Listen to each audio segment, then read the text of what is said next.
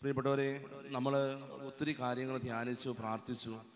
പലപ്പോഴും നമുക്ക് നമ്മുടെ ജീവിതത്തിൽ ഒത്തിരി നല്ല തീരുമാനങ്ങൾ എടുത്തിട്ടും നല്ല നല്ല തീരുമാനങ്ങൾ എടുത്തിട്ടും അതിൽ പിടിച്ചു നിൽക്കാനും ഉറച്ചു നിൽക്കാനും പറ്റാത്തതിൻ്റെ കാരണം നമ്മളല്ല. അല്ലേലയ്യ, പിന്നെ ആരാണ്? നമ്മുടെ ഉള്ളിൽ വസിക്കുന്ന ആത്മാവിൻ്റെ പ്രത്യേകതയാണ്. നമ്മുടെ ഉള്ളിൽ, നമ്മുടെ ഒക്കെ ഉള്ളിൽ ആത്മാവുണ്ട്, ഒരു ആത്മാവുണ്ട്. ഓരോ വ്യക്തികൾക്കും ആത്മാവിനെ ദൈവം നൽകിയിട്ടുണ്ട്. ഓരോ വ്യക്തികൾക്കും ആത്മാക്കളെ ദൈവം ഒരു ഓരോ വ്യക്തിക്കും അവൻ്റെ ഉള്ളിലൊരു ആത്മാവുണ്ട്. ഹല്ലേലൂയ. ഈശോ പറയുന്നുണ്ട് യോഹന്നാന്റെ സുവിശേഷത്തിൽ, ആത്മാവാണ് ജീവൻ നൽകുന്നത്, ശരീരം ഒന്നിനും ഉപകരിക്കുന്നില്ല. ഈ ആത്മാവാണ് ജീവൻ നൽകുന്നത്, ശരീരം ഒന്നിനും ഉപകരിക്കുന്നില്ല. ശരീരം എന്തിനു ഉപകരിക്കുന്നുള്ളൂ? ശരീരം മണ്ണിലേക്ക് പോകുന്ന സാധനമാണ്. നമ്മുടെ ആത്മാവാണ് എങ്ങോട്ട് പോവുക? ദൈവസന്നിധിയിലേക്ക്, സ്വർഗത്തിലേക്ക് പോകേണ്ടത് ആത്മാവാണ്. മരിച്ചുപോയ ഒരു വ്യക്തിയുടെ ആത്മാവ് മരണത്തോടുകൂടി മരിക്കുന്ന അതേ സമയം തന്നെ എങ്ങോട്ട് പോകുന്നു? അത് സ്വർഗത്തിലേക്ക് പോകും. പോകണമെന്നാണ് അതിൻ്റെ വെപ്പ്, അല്ലേ? സ്വർഗത്തിലേക്കാണ്. ഹല്ലേലൂയ. നീ ചിലരൊക്കെ എന്താണ്, ഈ ആത്മാവിനെ എങ്ങനെയാണോ നയിച്ചത് അതനുസരിച്ചിരിക്കും. അത് സ്വർഗത്തിലേക്കാണോ നരകത്തിലേക്കാണോ അല്ലെങ്കിൽ ശുദ്ധീകരണ സ്ഥലത്തിലേക്കാണോ പോകുന്നതെന്ന്. ഹല്ലേലൂയ. നമുക്കറിയാം, നമ്മുടെ വിശുദ്ധരൊക്കെ, എല്ലാ വിശുദ്ധരുടെയും ആത്മാവ് എവിടെയുണ്ട്? സ്വർഗത്തിലുണ്ട്. ശരീരമോ? അവരുടെയൊക്കെ ശരീരം ഈ ഭൂമിയിൽ തന്നെയുണ്ട്, അല്ലേ? എല്ലാവരുടെയും ശരീരം ഈ മണ്ണിൽ മണ്ണിൽ തന്നെ മണ്ണോട് മണ്ണായിട്ട് ചേർന്നിട്ടുണ്ട്. പരിശുദ്ധ അമ്മയുടേത് ഒഴികെ എല്ലാ വിശുദ്ധരുടെയും ശരീരങ്ങളുണ്ട്. അവരുടെ ആത്മാവ് സ്വർഗത്തിലുണ്ട്. അപ്പം എന്താ പ്രത്യേകതയുള്ളത്? നമുക്ക് ഇവിടെ ഇരുന്നുകൊണ്ട് പ്രാർത്ഥിച്ചാൽ അവരുടെ മധ്യസ്ഥം നമുക്ക് കിട്ടും. Hallelujah, hallelujah. ഞാൻ നമ്മളിങ്ങനെ ചിന്തിച്ചേ, എൻ്റെ കുടുംബത്തിൽ എൻ്റെ അപ്പനും അപ്പൂപ്പനും അപ്പൂപ്പന്മാരൊക്കെ ഉണ്ട്. ഒരുപാട് പേര് മരിച്ചുപോയവരാണ്.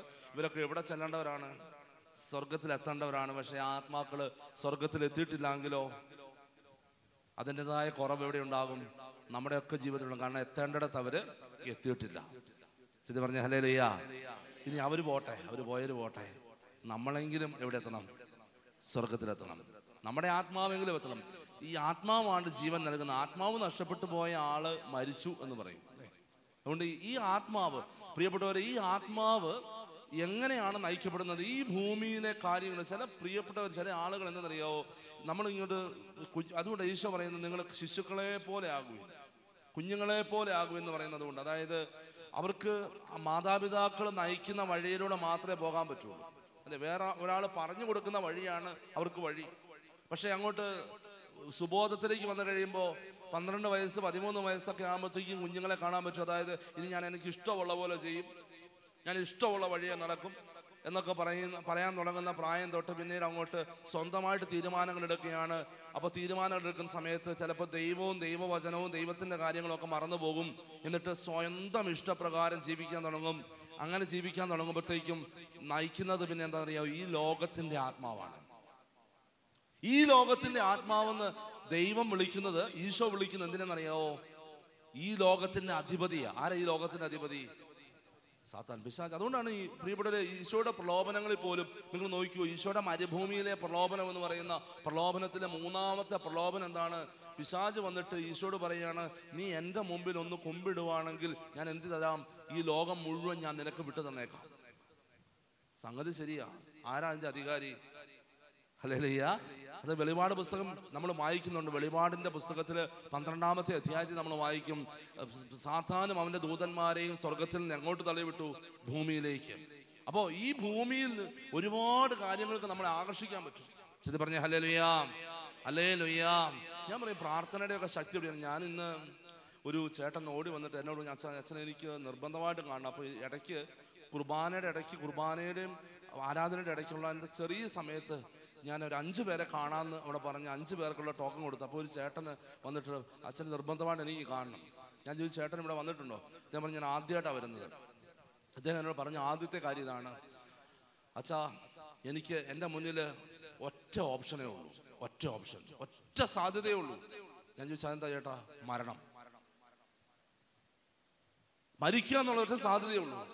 അപ്പം ഞാൻ പറഞ്ഞു, വേറെ എത്രയൊക്കെയോ ഓപ്ഷനുണ്ട്, അല്ലെ? വേറെ ഒരുപാട് ഓപ്ഷനുണ്ട്. എനിക്കൊക്കെ ആണെങ്കിൽ ഒത്തിരി ഓപ്ഷനുണ്ട്, ഒത്തിരി ഓപ്ഷനുകളുണ്ട്. നമുക്ക് മുന്നിൽ ഒരുപാട് കാര്യങ്ങൾ കിടപ്പുണ്ട്. അപ്പം ഈ ചേട്ടൻ പറയാം, മരണം മാത്രമേ ഉള്ളൂ. എന്താന്ന് ചോദിച്ചപ്പോൾ അദ്ദേഹം പറഞ്ഞാൽ, ഞാൻ ചുരുക്കി പറയാം, ഇന്നലെ ഞാൻ ഒരു അഞ്ഞൂറ് രൂപ ഒരുത്തിനോട് കടം മേടിച്ചു. അത് ഇന്ന് അവൻ തിരിച്ചു ചോദിച്ചു. ആ അഞ്ഞൂറ് രൂപ കടം മേടിച്ചത് കൊണ്ടാണ് ഇന്നലെ വൈകിട്ടത്തേക്ക് വീട്ടിലേക്കുള്ള അരിയും പച്ചക്കറികളും പച്ചക്കറിയും മേടിച്ചത്, ബാക്കി ഉണ്ടായിരുന്ന ഒരു നൂറ് രൂപയ്ക്ക് പെട്രോൾ അടിച്ചാണ് ഞാൻ ഇവിടെ വരെ വന്നത്. അവസ്ഥ. എന്നിട്ട് ഇയാൾ പറയാണ്, അച്ഛാ ഒരു കാലത്ത് ഞാൻ എൻ്റെ ചെറുപ്പകാലത്ത് ലക്ഷങ്ങൾ എൻ്റെ കയ്യിലൂടെ കയറി ഇറങ്ങിപ്പോയിട്ടുണ്ട്, ലക്ഷങ്ങൾ. അതെങ്ങനെയാണെന്ന് ചോദിച്ചപ്പോൾ മനസ്സിലായി, പണം കടം കൊടുക്കുന്ന പരിപാടിയൊക്കെ ആയിരുന്നു. എന്ന് പറഞ്ഞാൽ നമ്മൾ നമ്മുടെ നാടൻ ഭാഷ പറഞ്ഞ ബ്ലേഡ്. അതിനുശേഷം ബിസിനസ്, തടിക്കച്ചവടം എല്ലാം നടത്തി, എല്ലാം തകർന്ന് തരിപ്പണമായിട്ട് ഇന്നൊന്നുമില്ല. ഇദ്ദേഹം പറയാന്ന് വെച്ചാ, ഈ ക്രിസ്മസിന് ഞങ്ങൾ എൻ്റെ വീട്ടില് ചോ കഞ്ഞിയും അതുപോലെ തന്നെ മുളക് പൊട്ടിച്ചത് മാത്രമേ ഉണ്ടായിരുന്നുള്ളൂ. എനിക്ക് രണ്ട് പെൺമക്കളുണ്ട്, എന്ത് ചെയ്യണമെന്ന് എനിക്കറിയില്ല. ജീവിതം ആകെപ്പാടെ തകർന്ന് തരിപ്പണമായിരിക്കുക. ഞാൻ ഒറ്റ ചോദ്യം, ഞാൻ വെറുതെ വെറുതെ എൻ്റെ മനസ്സിൽ ചോദിച്ചൊരു ചോദ്യം, ചേട്ടാ ചേട്ടൻ കുമ്പസാരിച്ചിട്ട് എത്ര ദിവസമായി? ദിവസമോ അച്ഛാ, വർഷങ്ങളായി അച്ഛാ, വർഷങ്ങൾ. ഇങ്ങനെ പറയാൻ തുടങ്ങിയപ്പോഴത്തേക്കും ഒരുപാട് കാര്യങ്ങൾ പറഞ്ഞു. ഞാനിത് പറയേണ്ട സമയമല്ല, പാപത്തെക്കുറിച്ച് പറയേണ്ട സമയമല്ല. പക്ഷെ ഈ ചേട്ടൻ അവസാനം കണ്ണുനീരോട് എൻ്റെ മുന്നിലിരുന്ന് പറയാണ്, ഞാൻ അച്ഛാ ഇത്രയും അടുത്ത് ഹാരിസ്ഭവൻ ഇവിടെ ഉണ്ടായിട്ടും ഞാൻ ആദ്യമായിട്ടാണ് വരുന്നത്. പക്ഷേ എൻ്റെ ഭാര്യയും എൻ്റെ മകളും പറ്റുന്നിടത്തോളം ശനിയാഴ്ചകൾ ഇവിടെ വരുന്നവർ, അവരവിടെ ഇരുന്ന് ഇപ്പോഴും പ്രാർത്ഥിക്കുന്നുണ്ടാവും. ഞാൻ ഇന്ന് ആദ്യമായിട്ടാണ് വരുന്നത്.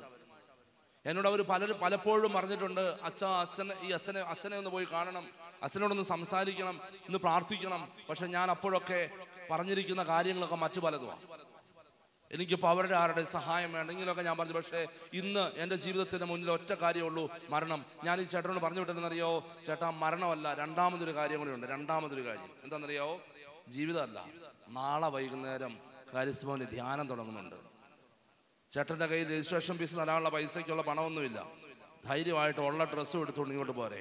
ആ ധ്യാനം കഴിഞ്ഞ് പുറത്തിറങ്ങുമ്പോഴത്തേക്കും ചേട്ടൻ പുതിയൊരാളായിട്ട് മാറിക്കും. ഒരുപാട് സാധ്യതകൾ മുമ്പിൽ തെളിയാൻ തുടങ്ങും. ഈ മരണമല്ലാതെ ഒരുപാട് കാര്യങ്ങളുണ്ടെന്ന്.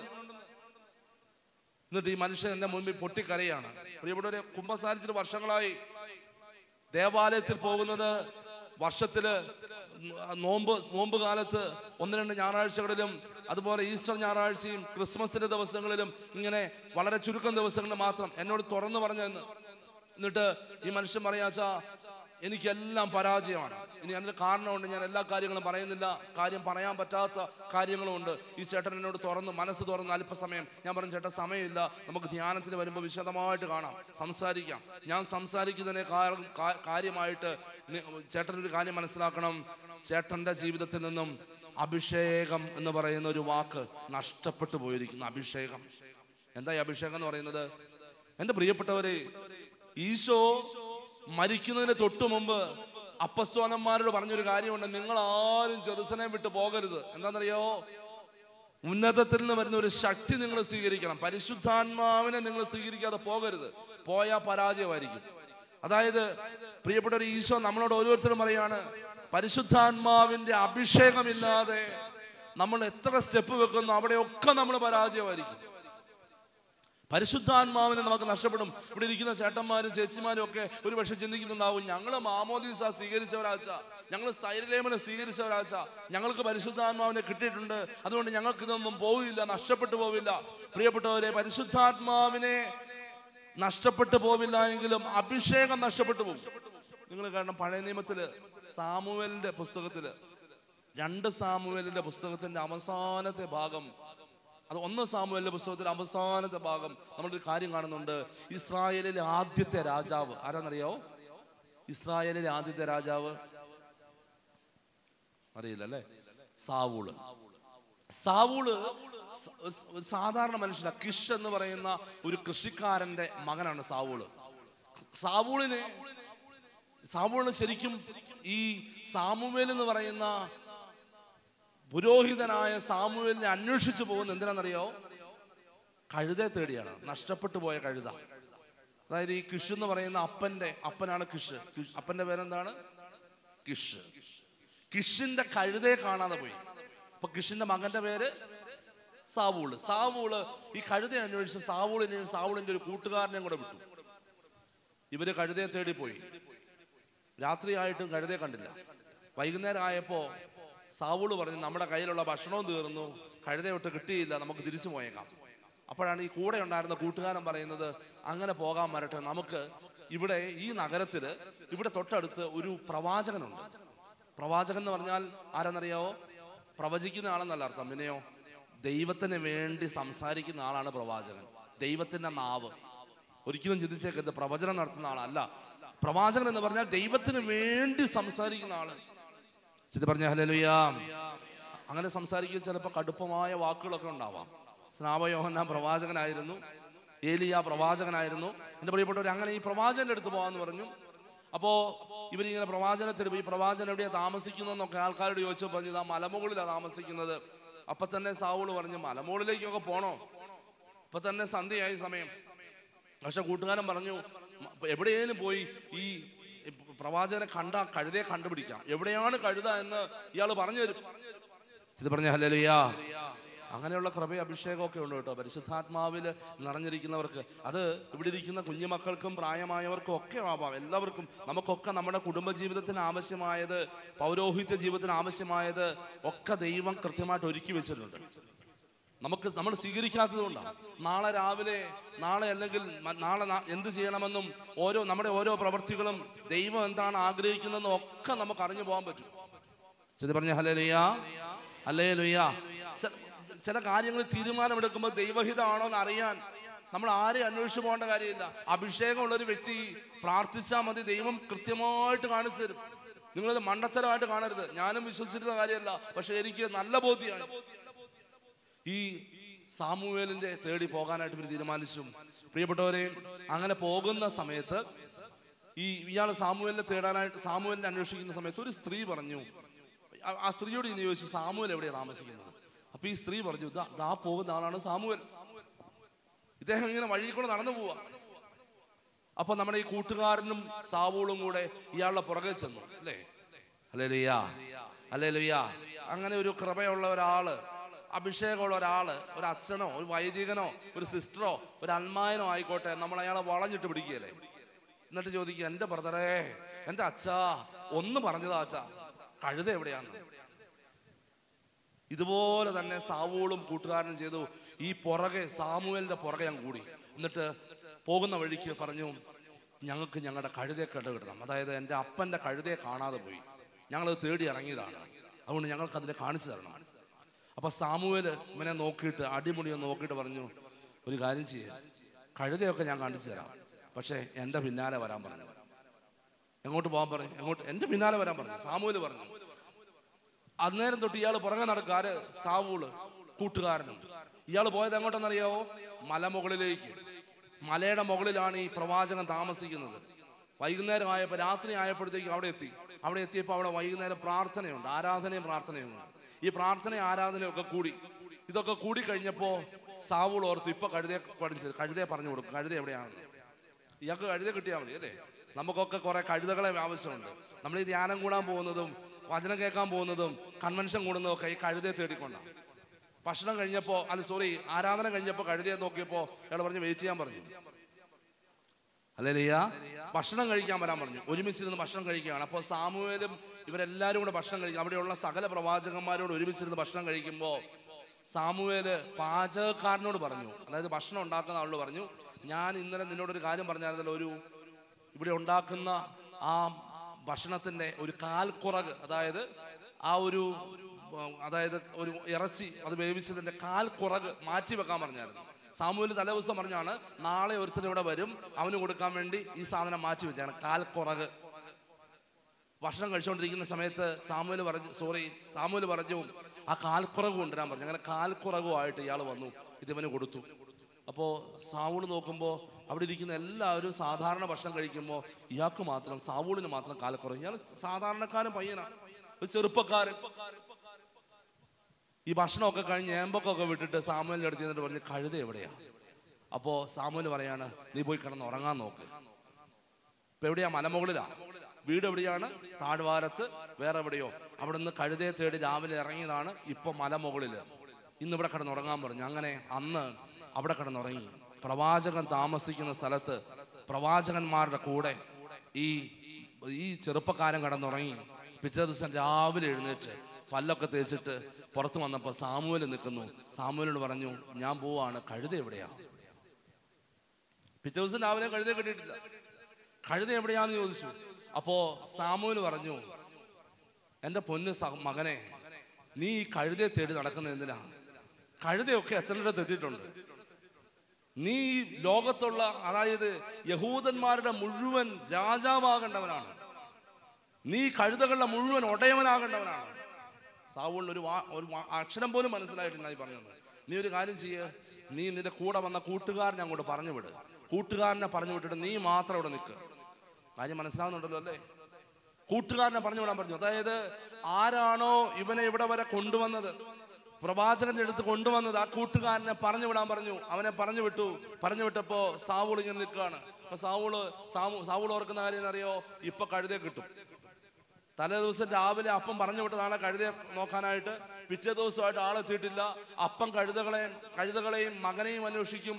അപ്പോഴും ഇവൻ ഇതാ സാമുവേലിന്റെ വീട്ടിലാണ്. പ്രിയപ്പെട്ടവരെ, ഇവൻ പോയി, കൂട്ടുകാരൻ പോയി കഴിഞ്ഞപ്പോഴത്തേക്കും സാമുവേല് തന്റെ കയ്യിലുണ്ടായിരുന്ന ഒലിവെണ്ണ എടുത്തു. അത് ഇങ്ങനെ ശേഖരിച്ചു വെച്ചിരുന്ന ഒലിവെണ്ണയാണ്.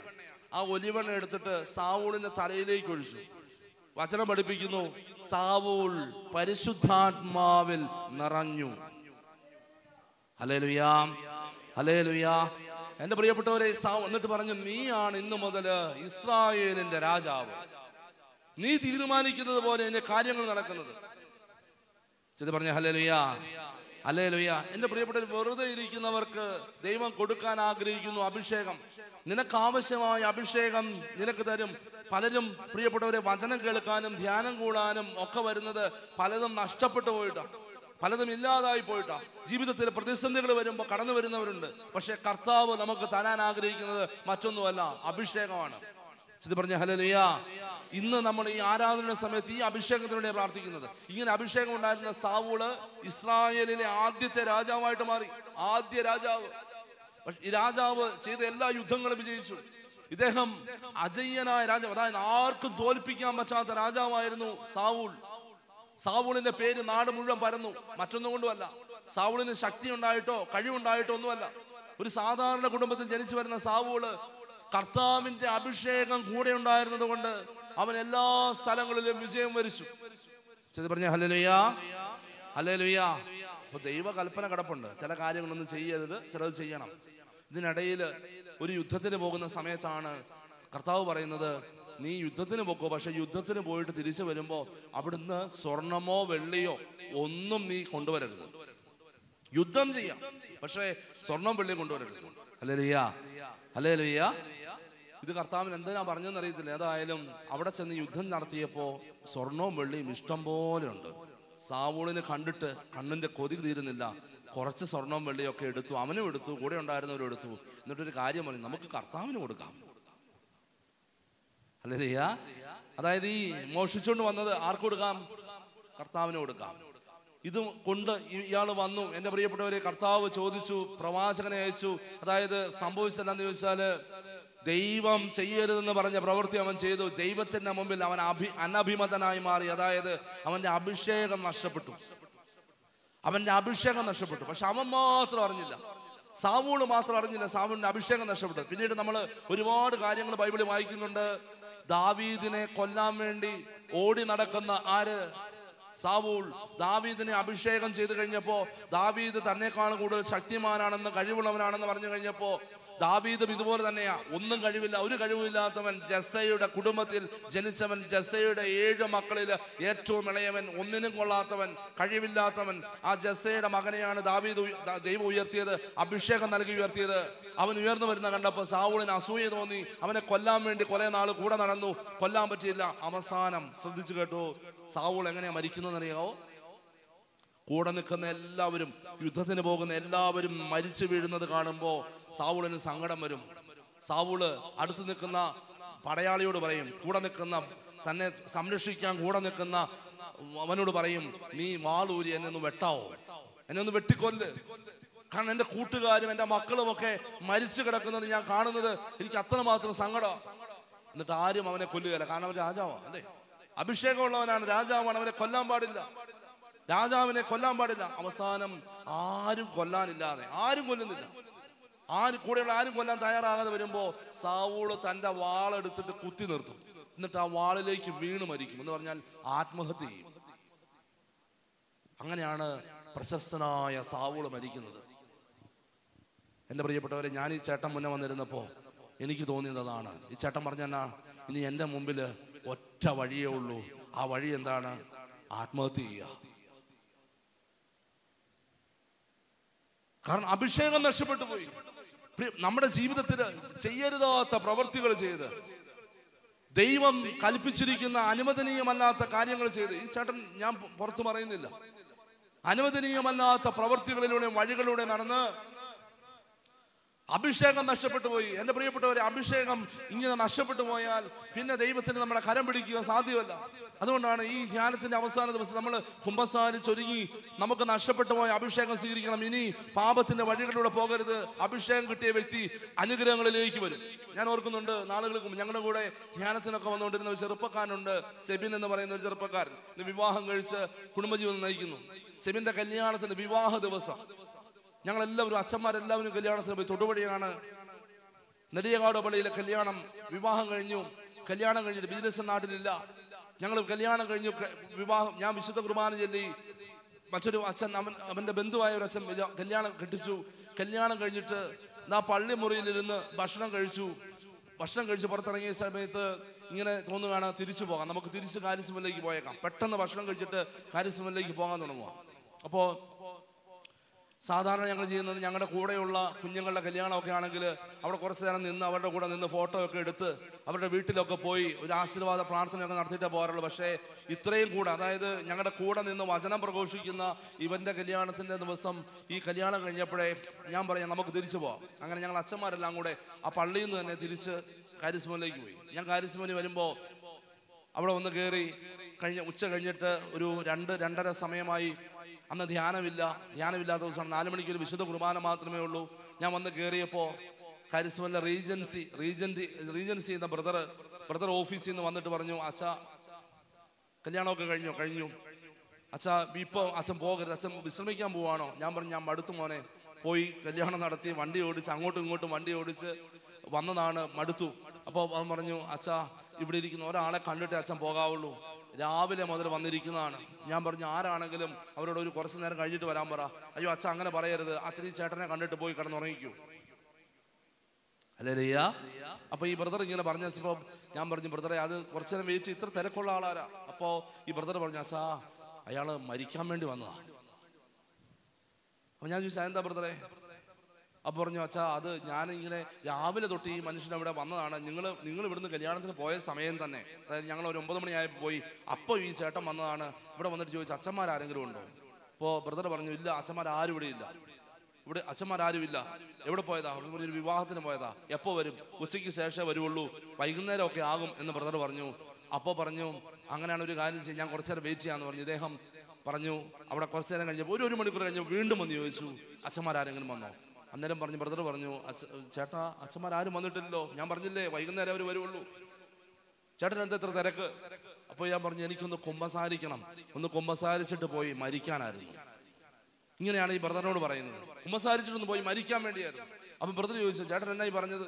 പറഞ്ഞ്, ശരിക്കും ഞാൻ ജീവിതം മടുത്തു, അതുകൊണ്ട് അച്ഛന്മാരെ ആരെങ്കിലും കണ്ടെന്ന് കുമ്പസാരിച്ച് പോയി മരിക്കാൻ വേണ്ടിയാ. പ്രിയപ്പെട്ടവരെ, ഈ ബ്രദർ പറഞ്ഞു, ഒരു കാര്യം ചെയ്യും ചേട്ടൻ, ഒരു കാര്യം ചെയ്യുക ചേട്ടൻ, വേറെ ഒരിടത്തും ഇരിക്കണ്ട, ഇതാ നിത്യാരാധന കപ്പേളയുണ്ട്, അവിടെ പോയി ഇരുന്നോ, ഞാൻ അച്ഛന്മാർ വരുമ്പോൾ പറഞ്ഞോളാം എന്ന് പറഞ്ഞു. ഈ ചേട്ടൻ അവിടെ പോയി ഇരുന്നു. ഇയാൾ പോയി നിത്യാരാധന കപ്പേള ഇരുന്നു. ബ്രദർ നിത്യാരാധന കപ്പേള ഇരിക്കാൻ പറഞ്ഞതിൻ്റെ കാരണം എന്താണെന്നറിയോ? അതിനകത്ത് വീഡിയോ ക്യാമറയുണ്ട്, അപ്പോൾ ലൈവായിട്ട് കാണാം. ചേട്ടൻ എഴുന്നേറ്റ് പോകുന്നുണ്ടെങ്കിൽ കാണാം. അതുകൊണ്ട് അവിടെ പോയി ഇരിക്കാൻ പറഞ്ഞത്. ഈ മനുഷ്യൻ അവിടെ നിന്ന് അവിടെ ഇരുന്നു, ഉച്ച കഴിയുന്ന വരെ ഇരുന്ന്, രണ്ടര വരെ ഇദ്ദേഹം ഇരുന്നു.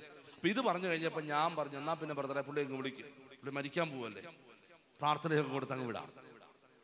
ഈ ചേട്ടൻ വന്നു, ഇയാൾ വന്നു, വലിയ പ്രായമൊന്നുമില്ല. എൻ്റെ പ്രിയപ്പെട്ടവരെ, ഇദ്ദേഹം വന്നിട്ട് എൻ്റെ മുമ്പിൽ ഇരുന്നിട്ട് പറഞ്ഞു, അച്ഛാ എനിക്ക് കുമ്പസാരിക്കണം. ഞാൻ ചോദിച്ചു, എന്താ എന്താ ഇപ്പം പെട്ടെന്ന് കുമ്പസാരിക്കാൻ? അദ്ദേഹം പറഞ്ഞു, ഞാൻ കുമ്പസാരിച്ചിട്ട് നാളുകളായി, രണ്ട് മൂന്ന് വർഷമായി നന്നായിട്ടൊന്ന് കുമ്പസാരിച്ചിട്ട്, ജീവിതം പരാജയമാണ് അച്ഛാ. ചെറുപ്പക്കാർ, അധികം പ്രായമൊന്നുമില്ല. ഇദ്ദേഹം എന്നോട് പറഞ്ഞ കാര്യം, ഞാൻ പറഞ്ഞു അത്രമാത്രം നിരാശപ്പെടാൻ എന്താ കാരണം? പ്രിയപ്പെട്ട, പിശാചിന്റെ ഏറ്റവും വലിയ ആയുധം എന്താണെന്നറിയാമോ? നിരാശയാണ്. നിരാശ, കുറ്റബോധം, നിരാശ, കുറ്റബോധം. ഇപ്പോൾ വലിയ എനിക്കൊരു കുഴപ്പമില്ല, എനിക്കൊരു ചുക്കും സംഭവിക്കില്ല എന്ന് പറഞ്ഞ് നടക്കുന്ന ആളുകളുണ്ടല്ലോ, ഒരു ഘട്ടം വരുമ്പോഴത്തേക്കും നിരാശയും കുറ്റബോധവും കൂടെ കയറി ഇയാളെ കയറി മൂടും. ആ വ്യക്തി ആത്മഹത്യയിലേക്ക് പോകുള്ളൂ.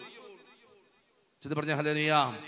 അപ്പൊ ഈ ചേട്ടൻ ഇങ്ങനെ പറഞ്ഞു കഴിഞ്ഞ് ഞാൻ പറഞ്ഞു, ഒരു കാര്യം ചെയ്യ ചേട്ടൻ, നമുക്ക് കുമ്പസാരിക്കുന്ന നമുക്ക് കുറച്ച് കാര്യങ്ങളൊന്നും സംസാരിക്കാം. അപ്പൊ കർത്താവ് തന്നിരിക്കുന്ന ഒരു കൃപ എനിക്ക് ഉണ്ട്. ഞാൻ ഈ ചേട്ടനോട് പറഞ്ഞു നമുക്ക് സംസാരിക്കാം.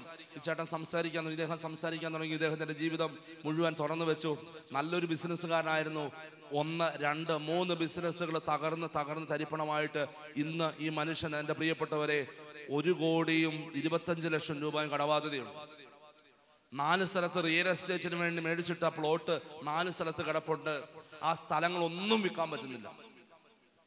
അദ്ദേഹം ഈ സഹോദരൻ പറഞ്ഞത് ഇതിനകത്തൊരു രണ്ട് മൂന്ന് സ്ഥലം വിറ്റ് കിട്ടിയിരുന്നെങ്കിൽ, അത് നല്ല വിലയ്ക്ക്, അതായത് വാങ്ങിയ വിലയ്ക്കെങ്കിലും കിട്ടിയിരുന്നെങ്കിൽ എൻ്റെ ഈ കടബാധ്യത തീർന്നേനെ. അദ്ദേഹം പറയാണ്, അച്ഛാ, എൻ്റെ രണ്ടാമത്തെ കുഞ്ഞിനെ പ്രസവിക്കാൻ വേണ്ടി എൻ്റെ ഭാര്യ വീട്ടിൽ പോയിട്ട് ഇപ്പോൾ പ്രസവം കഴിഞ്ഞിട്ട് അഞ്ച് മാസം കൂടെ കഴിഞ്ഞു. ഇതുവരെ ഞാൻ ഇങ്ങോട്ട് കൊണ്ടുവന്നിട്ടില്ല. കാരണം അവൾ പോകുമ്പോൾ എനിക്കൊരു വീടുണ്ടായിരുന്നു പത്ത് സെന്റ് സ്ഥലത്ത്. ആ വീട് ഞാൻ വിറ്റു. ഇന്ന് ഞാൻ വാടക വീട്ടിലാണ് താമസിക്കുന്നത്. ഈ വാടക വീട്ടിലേക്ക് എങ്ങനെ ഈ അമ്മയും കുഞ്ഞിനെയും കൊണ്ടുവരുന്നത്? തന്നെയുമല്ല, സത്യമായിട്ടും പറയാം, ഇയാൾ ഇയാൾ എൻ്റെ പേഴ്സ് ഇയാളെ പേഴ്സ് എടുത്ത് എൻ്റെ മുമ്പിൽ ഇട്ടിട്ട് പറഞ്ഞു, അച്ഛാ അത് തുറന്നു നോക്ക്, അതിനകത്ത് ഉള്ള പണം അച്ഛനൊന്ന് നോക്ക്, ഇത്രയേ ഉള്ളൂ എൻ്റെ കയ്യിൽ. ആ കുഞ്ഞിനെയും അമ്മയും കൂടെ ഇവിടെ കൊണ്ടുവന്നാൽ ആ കുഞ്ഞിന് എല്ലാ ദിവസവും, ഈ കുഞ്ഞുങ്ങൾക്ക് രണ്ടുപേർക്കും എല്ലാ ദിവസവും ഒരു ഓരോ ലിറ്റർ പാല് മേടിച്ചു കൊടുക്കാനുള്ള അവസ്ഥ എനിക്കില്ല അച്ഛാ. ഈ ഒരു അവസ്ഥ കൂടെ കടന്നു പോകുന്നു. അതുകൊണ്ട് ഞാൻ മരിക്കാൻ തീരുമാനിച്ചതാ. ഞാൻ ഇന്ന് രാത്രി, ഇന്ന് വൈകുന്നേരം ഏതെങ്കിലും റെയിൽവേ ട്രാക്കിൽ തലവെക്കും. അതാണ് തീരുമാനം. എൻ്റെ പ്രിയപ്പെട്ടവരെ, എനിക്ക് മനസ്സിലായ കാര്യം ഇതാണ്, ഈ വ്യക്തിയുടെ ജീവിതത്തിലെ അഭിഷേകം നഷ്ടപ്പെട്ടു പോയി. അഭിഷേകം നഷ്ടപ്പെട്ടു പോയി. അഭിഷേകം നഷ്ടപ്പെട്ടു പോകുന്ന വ്യക്തിയുടെ ജീവിതത്തില്, ആ വ്യക്തിയുടെ ജീവിതത്തിലെ സന്തോഷവും സമാധാനവും സ്നേഹവും ഒക്കെ നഷ്ടപ്പെട്ടു പോകും. സമ്പത്ത് അവനിൽ നകന്നു പോകും. അവന്റെ അനുഗ്രഹങ്ങൾ അവനിൽ നകന്നു പോകും. ഇത് നമ്മളെ സകല പുസ്തകങ്ങളും പഠിപ്പിക്കുന്നുണ്ട്. ദൈവവചനം പഠിപ്പിക്കുന്നുണ്ട്, വചനം പഠിപ്പിക്കുന്നുണ്ട്. യൂദാസിന്റെ കാര്യം എടുക്കുക. യൂദാസ് സമ്പത്തിനെ ഈശോയേക്കാൾ കൂടുതൽ സ്നേഹിച്ചു. അവൻ, യോഹന്നാൻ ശ്ലീഹ പറയുന്നു, ഈശോയുടെ ഭണ്ഡാരത്തിൽ നിന്ന് വരെ അവൻ അടിച്ചു മാറ്റുന്നുണ്ടായിരുന്നു. അവൻ പണം മോഷിക്കുന്നുണ്ടായിരുന്നു. അവൻ സമ്പത്തിനെ ദൈവത്തെക്കാൾ ഉപരിയായി സ്നേഹിച്ചു. സമ്പത്തിനെ ഈശോയേക്കാൾ അധികമായി സ്നേഹിച്ചു. അവനും സംഭവിച്ചത് തന്നെയാണ്. അവസാനം അവൻ അവൻ നഷ്ടപ്പെട്ടു പോയത് ദൈവത്തെ തന്നെ. അവൻ ആത്മഹത്യ ചെയ്യേണ്ടി വന്നു. നിരാശയും കുറ്റബോധവും. ചിത് പറഞ്ഞ ഹല്ലേലൂയ, ഹല്ലേലൂയ, ഹല്ലേലൂയ.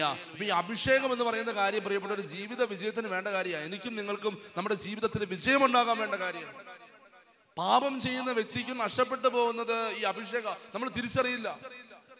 എവിടെയെങ്കിലും ഒരു സ്ഥലത്ത് നമ്മൾ വീണ് കഴിയുമ്പോൾ മാത്രമേ തിരിച്ചറിയുള്ളൂ, അയ്യോ ദൈവത്തിന്റെ സഹായം. കാരണം ഈശോ പറഞ്ഞത് പരിശുദ്ധാത്മാവ് ആരാണെന്നാ പറഞ്ഞത് പരിശുദ്ധാത്മാവ് ആരാണെന്നാ പറഞ്ഞത് പരിശുദ്ധാത്മാവ് ആരാണെന്നാ പറഞ്ഞത് സഹായകൻ ആണോ? സഹായകൻ എന്ന് പറഞ്ഞാൽ എന്നെ കൃത്യസമയത്ത് സഹായിക്കുന്ന വ്യക്തി. അനീഷച്ചൻ ഇവിടെ പ്രസംഗിച്ചുകൊണ്ട് നിൽക്കുമ്പോൾ എനിക്ക് ആവശ്യമായതൊക്കെ നൽകി സഹായിച്ചു കൊണ്ടിരിക്കുന്നത് പരിശുദ്ധാത്മാവാണ്. എൻ്റെ പ്രിയപ്പെട്ടവരെ, മണിക്കൂറുകൾ പ്രസംഗിച്ചാലും മണിക്കൂറുകൾ പ്രസംഗിച്ചാലും മണിക്കൂറുകൾ ആളുകളുടെ മുമ്പിൽ ഇരുന്ന് അവരെ കണ്ട് പ്രാർത്ഥിച്ചാലും കൗൺസിലിംഗ് നടത്തിയാലും എൻ്റെ എൻ്റെ ശക്തി ചോർന്നു പോകാത്തത്, എൻ്റെ എൻ്റെ ആരോഗ്യത്തിന് കുറവുണ്ടാകാത്തത് മറ്റൊന്നും കൊണ്ടല്ല, എൻ്റെ ശാരീരിക ബലം കൊണ്ടല്ല, പിന്നെയോ പരിശുദ്ധാത്മാവിൻ്റെ ശക്തി കൊണ്ട്. അതായത് പരിശുദ്ധാത്മാവ് സഹായകനാണ്. കൃത്യസമയത്ത് നമ്മളെ സഹായിക്കുന്ന സഹായകൻ. അതാണ് ഈശോ പഠിപ്പിച്ചത്, അല്ലേ? ഈ സഹായകന്റെ സഹായം നമുക്ക് കിട്ടാത്ത അവസ്ഥ വരും. ഇവിടെ ഇരിക്കുന്ന പല വ്യക്തികളുടെയും കുടുംബത്തില് ഈ ഒരു സംഭവം ഉണ്ട്. അതായത് ആവശ്യ സമയത്ത് സഹായിക്കേണ്ട സഹായം വരുന്നില്ല. ദൈവത്തിൽ നിന്നും കൃത്യസമയത്ത് കിട്ടേണ്ടത് കിട്ടുന്നില്ല. ഇതിന് അഭിഷേകം നഷ്ടപ്പെട്ടു പോയി എന്ന് പറയും. ചിത് പറഞ്ഞ ഹല്ലേലൂയ, ഹല്ലേലൂയ. ഇനി പെട്ടെന്ന് ഞാൻ പറഞ്ഞു തീർക്കാൻ പോവാണ്. പെട്ടെന്ന് ഒറ്റ വാക്കിൽ പറഞ്ഞു തീർക്കാൻ പോവാണ്. ഈ അഭിഷേകം നഷ്ടപ്പെട്ടു പോകുന്നത് എങ്ങനെയാണ്? ഗലാത്യക്കാർക്കെഴുതിയ ലേഖനം അഞ്ചാമത്തെ അധ്യായം അഞ്ചാമത്തെ അധ്യായം പതിനേഴ് മുതലുള്ള വചനങ്ങളിൽ ഇങ്ങനെ പറയും. ശ്രദ്ധിച്ചു കേട്ടോണം. ജഡമോഹങ്ങൾ ആത്മാവിന് എതിരാണ്. ജഡമോഹങ്ങൾ ആത്മാവിനെതിരാണ്. ആത്മാവിന്റെ അഭിലാഷങ്ങൾ ജഡത്തിനും എതിരാണ്. ആത്മാവിന്റെ അഭിലാഷങ്ങൾ ജഡത്തിനുമെതിരാണ്. അവ പരസ്പരം എതിർക്കുന്ന നിമിത്തം ആഗ്രഹിക്കുന്നത് പ്രവർത്തിക്കാൻ നിങ്ങൾക്ക് സാധിക്കാതെ വരുന്നു. നിങ്ങൾക്ക് ആഗ്രഹമുണ്ട്, വളരണം, ഉയരണം, ജീവിതത്തിൽ മാറ്റം ഉണ്ടാകണം, അതായത് നല്ല പ്രവൃത്തികൾ ചെയ്യണം, വിശുദ്ധി ജീവിക്കണം, പറ്റുന്നില്ലെന്ന്. ഒരു നല്ല ജോലി കിട്ടണം, കടബാധ്യതകൾ തീരണം, ആഗ്രഹമുണ്ട്, നടക്കുന്നില്ലെന്ന്. എന്താണ് ഈ ജഡമോഹങ്ങൾ? ആത്മാവിന് എതിരാണ്. അതുകൊണ്ട് ആത്മാവ് നല്ല കാര്യങ്ങൾക്ക് വേണ്ടി ആഗ്രഹിക്കുമ്പോൾ അത് നടക്കാതെ വരും ജഡമോഹങ്ങൾ. ഇനി അടുത്ത വചനം കേട്ടോ, ആത്മാവ് നിങ്ങളെ നയിക്കുന്നെങ്കിൽ നിങ്ങൾ നിയമത്തിന് കീഴല്ല. ഇനി പറയുന്നു, ജഡത്തിന്റെ വ്യാപാരങ്ങൾ എല്ലാവർക്കും അറിയാം. വ്യഭിചാരം, അശുദ്ധി, ദുർവൃത്തി, വിഗ്രഹാരാധന, ആഭിചാരം, ശത്രുത, കലഹം, അസൂയ, കോപം, മാത്സര്യം, ഭിന്നത, വിഭാഗീയ ചിന്ത, വിദ്വേഷം, മദ്യപാനം, മധുരോത്സവം. ഇവയും ഇത്തരം ഈ ഈ ദൃശ്യമായ മറ്റു പ്രവൃത്തികളുമാണ് ജഡത്തിന്റെ വ്യാപാരങ്ങൾ. ശ്രദ്ധിച്ചു കേട്ടോ, എണ്ണി നോക്കിയോ? എവിടെയെങ്കിലുമൊക്കെ നമ്മുടെ പേരുണ്ടോ? ഏതെങ്കിലും ഒന്നിന്റെ കീഴെയൊക്കെ നമ്മുടെ പേരിടാൻ പറ്റുമോ? അതായത് എവിടെ തൊട്ടാണ്?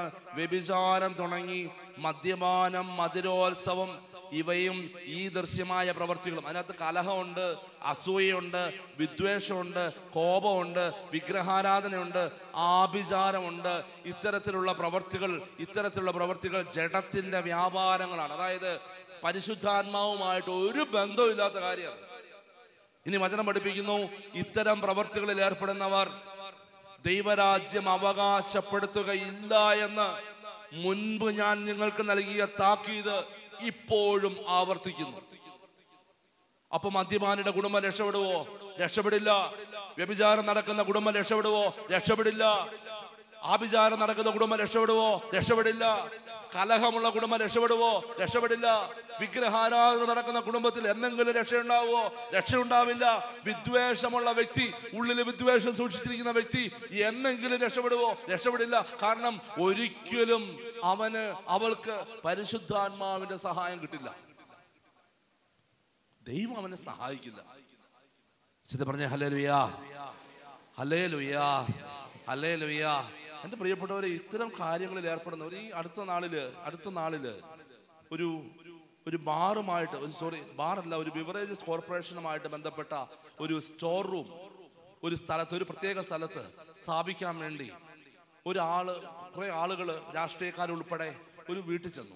അപ്പൊ ഈ മനുഷ്യന് നല്ല ഒരു നാല് ഷട്ടറുകളുണ്ട്. നാല് ഷട്ടർ അത് പുതിയത് പണിതേ ഉള്ളൂ, പണി തീർന്നതേ ഉള്ളൂ. അപ്പൊ ആരും വരുന്നതിന് മുമ്പ് തന്നെ ആദ്യമായിട്ട് ഈ രാഷ്ട്രീയ നേതാക്കൾ ഇവരൊക്കെ ചെന്നു.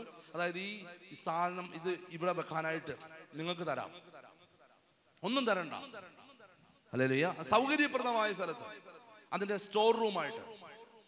ഈ ചേട്ടനും ചേച്ചിയും ഇവര് വല്ലപ്പോഴും ഒക്കെ ധ്യാനം കൂടുന്ന ആൾക്കാരാണ്. ഒരു ദിവസം ഞാനിങ്ങനെ ധ്യാനത്തിന് വേണ്ടി ഇറങ്ങി ഓടുന്ന സമയത്ത് ഇവര് വന്നു വന്നിട്ട് രണ്ടുപേര് എന്നോട് മുന്നോട് പറഞ്ഞു, അച്ഛാ ഞങ്ങൾക്കൊരു തീരുമാനം അറിയാൻ വേണ്ടി വന്നതാണ്. ഞാൻ പറഞ്ഞു ഇപ്പൊ തീരുമാനം ഒന്നും പറയാൻ പറ്റില്ല. അപ്പൊ ഇവര് എന്താ പറയാ, രണ്ടുപേരും കൂടെ ഞാൻ പോകുന്ന വഴിയിൽ മുട്ടുകുത്തി. എനിക്ക് അങ്ങോട്ട് പോകാൻ പറ്റില്ല, ഇവരെ പ്രാർത്ഥിക്കാതെ പോകാൻ പറ്റില്ല. അപ്പൊ ഇവര് പറഞ്ഞു, അച്ഛൻ ഒന്ന് പ്രാർത്ഥിച്ചിട്ട് യെസ് ഓർ നോ എന്ന് മാത്രം പറഞ്ഞാൽ മതി. ഞാൻ ചോദിച്ചു എന്താ കാര്യം? അപ്പൊ അവര് പറഞ്ഞു ഇതാണ് കാര്യം, ഈ നാല് ഷട്ടറുണ്ട്, അത് കൊടുക്കാമെന്ന് ചോദിച്ചിട്ടുണ്ട്, ഇതാണ് കാര്യം. ഞാൻ ഒന്നും പറഞ്ഞില്ല, ഒറ്റ വാക്കും. പ്രാർത്ഥിക്കേണ്ട കാര്യമില്ല, ഞാൻ പറഞ്ഞു പ്രാർത്ഥിക്കേണ്ട ഒരു കാര്യമില്ല, കൊടുക്കാൻ പറ്റില്ല, നിങ്ങൾ ചോദിക്കാൻ വന്നതല്ലേ, കൊടുക്കാൻ പറ്റില്ലെന്ന്. എന്റെ പ്രിയപ്പെട്ടവരെ, ഈ ഭർത്താവും ഭാര്യയും പറയാ, അച്ഛാ ഈ ഒരു വാക്ക് കേൾക്കാൻ വേണ്ടിയാണ് ഞങ്ങൾ വന്നത്, ഈ ഒരു വാക്ക് കേൾക്കാൻ വേണ്ടി. അവര് കൊടുത്തില്ല. പല പ്രാവശ്യം അവർ കയറി ഇറങ്ങി, പല വിധത്തിൽ വന്ന്, പലരും മുഖേന വന്ന്. കാരണം ഏറ്റവും സൗകര്യപ്രദമായ സ്ഥലത്ത് മദ്യം സൂക്ഷിച്ചു വെച്ചിരിക്കുന്ന വീടുണ്ടല്ലോ, പിന്നെ അവിടെ കൂടോത്രത്തിന്റെ ആവശ്യമില്ല. പ്രിയപ്പെട്ടവരെ, കൂടോത്രത്തിന്റെ ആവശ്യമില്ല. എന്തിനാ കൂടോത്രം? ആരും കൂടോത്രം ചെയ്യേണ്ട കാര്യമില്ല. വിഗ്രഹാരാധന ആവശ്യമില്ല.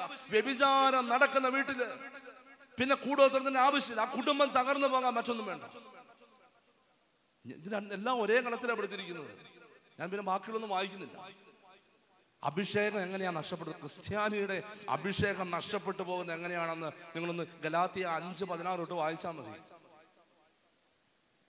ചിന്ത പറഞ്ഞ ഹല്ലേലൂയാ, ഹല്ലേലൂയാ, ഹല്ലേലൂയാ, ഹല്ലേലൂയാ. നമ്മുടെ കുടുംബങ്ങളെ തകർക്കാൻ, നമ്മുടെ നമ്മുടെ കുഞ്ഞുങ്ങളെ തകർക്കാൻ നമ്മുടെ കുടുംബങ്ങളിൽ, അതുകൊണ്ട് ആ കുഞ്ഞുങ്ങൾ, പല കുഞ്ഞുങ്ങളും അനുസരണക്കേടിലും മറ്റു കാര്യങ്ങളൊക്കെ വളരുന്നു. അഭിഷേകം നഷ്ടപ്പെട്ടു പോയി. കുടുംബത്തിന് അഭിഷേകമില്ല, ആ കുടുംബത്തിന് തന്നെ അഭിഷേകമില്ല. ഇത് പറഞ്ഞ ഹല്ലേലൂയ. അതുകൊണ്ട് നമ്മൾ ഈ അഭിഷേകത്തിന് വേണ്ടി പ്രാർത്ഥിക്കുമ്പോൾ ചില കാര്യങ്ങളൊക്കെ മാറ്റി നിർത്തണം. ഞാൻ മുമ്പേ പറഞ്ഞപ്പോൾ മനഃപൂർവ്വം വിട്ടുകളഞ്ഞൊരു കാര്യമുണ്ട്. അതായത് സാമുവേല് സാവൂളിനോട് പറയുന്നുണ്ട്, നിന്റെ കൂട്ടുകാരനെ നീ പറഞ്ഞു വിട്ടേരെ, നിന്റെ കൂടെ ഇത്രയും നാളും നടന്നവനുണ്ടല്ലോ, അവനെ പറഞ്ഞു വിട്ടാ ഞാൻ നിനക്ക് കഴുതയെ കാണിച്ചു തരാം, അവനെ പറഞ്ഞു വിട്ടാ ഞാൻ നിന്നെ അഭിഷേകം ചെയ്യാം. കൂടെയുള്ള പലതിനെയും മാറ്റിവെക്കാതെ പ്രിയപ്പെട്ടവരെ, പരിശുദ്ധാത്മാവ് കൂടെ നിൽക്കില്ല, ദൈവത്തിന്റെ ആത്മാവ് സഹായിക്കില്ല. ഹല്ലേലൂയ. എന്നും എൻ്റെ പ്രിയപ്പെട്ടവർ, നമ്മളിങ്ങനെ നമ്മുടെ പ്രത്യേക പേരുണ്ട്. ഞാൻ പറയുന്നത് നമ്മൾ നമ്മൾ ശരിക്കും പറഞ്ഞ ക്രിസ്ത്യാനികളാണ്, ക്രിസ്തുവിൻ്റെ അവകാശികളും കൂട്ടവകാശികളും, അല്ലേ? പിതാവിൻ്റെ മക്കൾ, ദൈവത്തിൻ്റെ മക്കളാണ് നമ്മൾ, അല്ലേ? അങ്ങനെയാണ് പറയുന്നത്, ദൈവത്തിൻ്റെ മക്കൾ. ഈ ദൈവത്തിൻ്റെ മക്കൾ എന്നും ഇപ്പോഴും ഭിക്ഷക്കാരായിട്ടാണ് നടക്കുന്നത്. രാവിലെ ഒരു പാത്രമായിട്ട് ഇറങ്ങും, നല്ല ഒന്നാന്തരം ഭിക്ഷാടനമാണ് നടത്തിക്കൊണ്ടിരിക്കുന്നത്, ആത്മീയ ഭിക്ഷാടനം. പലരുടെയും മുമ്പിൽ കഴിഞ്ഞിട്ടും നമുക്ക് സ്വന്തമായിട്ട് എൻ്റെ പ്രിയപ്പെട്ട ദൈവത്തിൻ്റെ ആത്മാവിൻ്റെ ആ ഒരു അഭിഷേകം ഉണ്ടെങ്കിൽ നമ്മളിങ്ങനെ എല്ലാ ദിവസവും കഴിഞ്ഞിട്ടേണ്ട കാര്യമില്ല. നിനക്ക് എൻ്റെ പ്രിയപ്പെട്ട അപ്പ, നിന്റെ മക്കളെ കുറിച്ച് തീരുമാനമെടുക്കാൻ നീ വേറെ ആരുടെ അടുത്ത് പോകേണ്ട കാര്യമില്ല. നിനക്ക് സ്വന്തമായിട്ട് ആത്മാവിൽ നിറഞ്ഞ് തീരുമാനമെടുക്കാം. യെസ് എന്നും നോ എന്നും നിന്റെ മക്കൾ പോകേണ്ട വഴി നിനക്ക് നയിക്കാൻ പറ്റും. അമ്മയെ, നിനക്ക് പരിശുദ്ധാത്മാവിൻ്റെ അഭിഷേകം ഉണ്ടെങ്കിൽ നിന്റെ മക്കൾ ഏത് വഴിയിലൂടെയാണ് പോകേണ്ടതെന്ന് കൃത്യമായിട്ട് നിനക്ക് നയിക്കാൻ പറ്റും. ഈ ഒരു അഭിഷേകം നമുക്ക് ലഭിക്കണം. ഇത് പറഞ്ഞ ഹല്ലേലൂയ. ഈ ഒരു ധ്യാനം കൊണ്ട്, മൂന്ന് ദിവസത്തെ ധ്യാനം കൊണ്ട് എല്ലാം നമുക്ക് തീർക്കാൻ പറ്റില്ലെങ്കിലും എൻ്റെ പ്രിയപ്പെട്ട, നിങ്ങൾ ആഗ്രഹിച്ച് പ്രാർത്ഥിക്കുക. നഷ്ടപ്പെട്ടു പോയ അഭിഷേകം, ഇനിയും പാപത്തിലാണ് തുടരുന്നതെങ്കിൽ, തിന്മയിലാണ് തുടരുന്നതെങ്കിൽ പരിശുദ്ധാത്മാവിനെ സഹായിക്കാൻ പറ്റില്ല. കാരണം ദൈവത്തിൻ്റെ ആത്മാവും ദുഷ്ടാത്മാവും കൂടെ ഒരുമിച്ച് പ്രവർത്തിക്കുകയില്ല. ഏതെങ്കിലും ഒരാത്മാവേ പ്രവർത്തിക്കുകയുള്ളൂ. ഹല്ലേലൂയ. ഈശോ പറയുന്നു, എങ്ങനെയാണ് ഒരു ഒരു വൃക്ഷത്തെ തിരിച്ചറിയുന്നത്? ഫലത്തിൽ നിന്ന് വൃക്ഷത്തെ തിരിച്ചറിയാം. ഫലത്തിൽ നിന്ന്, പ്രവൃത്തിയിൽ നിന്ന്. അനീഷച്ചനെ തിരിച്ചറിയണമെങ്കിൽ എൻ്റെ സംസാരത്തിൽ നിന്നല്ല നിങ്ങൾ തിരിച്ചറിയുന്നത്, പിന്നെയോ പ്രവർത്തികളിൽ നിന്ന്. ഒരു വ്യക്തിയുടെ ഉള്ളിൽ പരിശുദ്ധാത്മാവാണോ അശുദ്ധാത്മാവാണോ പ്രവർത്തിക്കുന്നതെന്ന് തിരിച്ചറിയണമെങ്കിൽ ആ വ്യക്തിയുടെ പ്രവൃത്തി നോക്കിയാൽ മതി. ശരി പറഞ്ഞ ഹല്ലേലൂയാ, ഹല്ലേലൂയാ. ഈ പ്രവൃത്തികളുടെ പേരാണ്, ഞാൻ ഇന്നലെ പറഞ്ഞു, ഫലങ്ങൾ: സ്നേഹം, ആനന്ദം, സമാധാനം, ക്ഷമ, ദയ, നന്മ, വിശ്വസ്തത, സൗമ്യത, ആത്മസംയമനം. ഇതാണ് ഫലങ്ങൾ. ഇത് പുറപ്പെടുവിക്കാൻ വേണ്ടിയാണ് ദൈവം നമ്മളെ നിയോഗിച്ചിരിക്കുന്നത്. അത് വേണമെങ്കിൽ മറ്റേ കാര്യങ്ങൾ, അതായത് ജഡത്തിൻ്റെ കാര്യങ്ങൾ ഉപേക്ഷിക്കണം. ജഡികമായ, ശാരീരികമായ ഒരുപാട് ഇഷ്ടങ്ങൾ, ഉപവാസം, പ്രാർത്ഥനയൊക്കെ ഇതിന് ഉപകരിക്കുന്ന കാര്യങ്ങളാണ്. ചെയ്ത് പറഞ്ഞ ഹല്ലേലൂയ. ഇത് കൂടുതൽ ഉപവസിക്കുമ്പോഴും കൂടുതൽ പ്രാർത്ഥിക്കുമ്പോഴും ഒക്കെ നമ്മൾ ഈ നമ്മുടെ ശരീരത്തിനോട് നമ്മൾ നോ പറയുകയും നമ്മുടെ ആത്മാവിനെ നമ്മൾ ബലപ്പെടുത്തുകയാണ് ചെയ്യുന്നത്. ഇന്ന് വന്ന ആ ചേട്ടനുണ്ടല്ലോ, കരഞ്ഞുകൊണ്ട് അവസാനം പറഞ്ഞു, എൻ്റെ അച്ഛാ, എൻ്റെ ഭാര്യയുടെ പ്രാർത്ഥനയാണ്, അവസാനം പറഞ്ഞു, എൻ്റെ ഭാര്യയുടെയും മകളുടെയും പ്രാർത്ഥനയാണ് എന്നെ ഇവിടെ എത്തിച്ചത്. ഞാൻ മരിച്ചാലോ എന്ന് പല പ്രാവശ്യം ആലോചിച്ചതാണ്. ആ ചേട്ടൻ മരിക്കുകയല്ല. ഞാൻ പറഞ്ഞ മറ്റേ ചേട്ടനുണ്ടല്ലോ, ഈ കുമ്പസാരിക്കാൻ വന്ന് മരിച്ചെന്ന് പറഞ്ഞ്, ഇയാള് ഞാൻ ധ്യാനം കുടിച്ചു, അയാൾ ധ്യാനം കഴിഞ്ഞ് തിരിച്ചുപോയി. തിരിച്ചുപോയിട്ട് അത്ഭുതകരമായിട്ട് ഇദ്ദേഹത്തിൻ്റെ രണ്ട് പ്ലോട്ട് വിറ്റുപോയി, കടബാധ്യത തീർന്നു. മൂന്നാമത്തെ പ്ലോട്ടും വിറ്റു. ഇദ്ദേഹം ഉദ്ദേശിച്ചതുപോലെ തന്നെ ഇദ്ദേഹത്തിൻ്റെ കടബാധ്യതകൾ തീർന്ന് ഇന്ന് ആത്മ ദൈവസ്നേഹമുള്ള മകനായിട്ട് ജീവിക്കുന്നു. ഇദ്ദേഹത്തോട് ചില വഴികളിലൂടെ പോകരുത് പറഞ്ഞു, ചില വഴികളിലൂടെ പോകരുത്, ഇന്ന ഇന്ന വഴികളിലൂടെ പോയാൽ തകർച്ച വീണ്ടും സംഭവിക്കും. ദൈവം അനുഗ്രഹിച്ചു. Hallelujah, hallelujah. അതുകൊണ്ട് എൻ്റെ പ്രിയപ്പെട്ട, നമ്മൾ ഈ കാണുന്ന കേൾക്കുന്ന കാര്യങ്ങൾ വെറും കെട്ടുകഥകളോ ഐതിഹ്യങ്ങളോ അല്ല. ജീവിക്കുന്ന ദൈവം നമ്മുടെ കൂടെയുണ്ട്. ആ ദൈവം നമ്മളെ സഹായിക്കുകയും ചെയ്യും. നമ്മൾ വെറുതെ ഇങ്ങനെ വന്നു പോകുന്ന ക്രിസ്ത്യാനികളല്ല, ഞായറാഴ്ച ക്രിസ്ത്യാനികൾ മാത്രമാകരുത്. ഇത് പറഞ്ഞ ഹല്ലേലൂയ. കുറച്ച് ആചാരങ്ങളും അനുഷ്ഠാനങ്ങളും മാത്രമല്ല, അതിനുപരിയായിട്ട് ദൈവവചനത്തെ വിശ്വസിക്കുകയും പരിശുദ്ധാത്മാവ് കൊണ്ട് ജീവിക്കുകയും ചെയ്യണം. ജീവിക്കുന്ന ദൈവം കൂടെയുണ്ട്. എനിക്ക് എൻ്റെ എൻ്റെ ഒരു ചിന്ത ഇതാണ്, നമ്മൾ നടക്കുമ്പോഴും എടുക്കുമ്പോഴും, ഞാൻ കിടക്കുമ്പോഴും എഴുന്നേൽക്കുമ്പോഴും, ഞാൻ സംസാരിക്കുമ്പോഴും ഒക്കെ എന്നെ കാണുന്ന ഒരാൾ എൻ്റെ കൂടെ ഉണ്ടെന്ന്, എന്നെ അറിയുന്ന ഒരാൾ എൻ്റെ കൂടെയുണ്ട്. ഇത് പറഞ്ഞ ഹല്ലേലൂയ. അവൻ അറിയാതെ എൻ്റെ ജീവിതത്തിൽ ഒന്നും സംഭവിക്കില്ല. ഈശോ പറയുന്നു, നിങ്ങളുടെ തലമുടി നാര് കൊഴിഞ്ഞു പോകുന്നത് പോലും ആരറിയുന്നു? സ്വർഗസ്ഥനായ പിതാവ് അറിയുന്നു. അറിയാവുന്നവനാ പറഞ്ഞത്, നിന്റെ തലമുടി കൊഴിഞ്ഞു പോകുന്ന അറിയുന്നു. അത്ര അറിയുന്ന ദൈവം നിനക്ക് കൂടെയുണ്ട്. പക്ഷെ അനുഭവിക്കാൻ പറ്റാത്തത് അഭിഷേകം ഇല്ലാത്തത് കൊണ്ട് മാത്രമാണ്.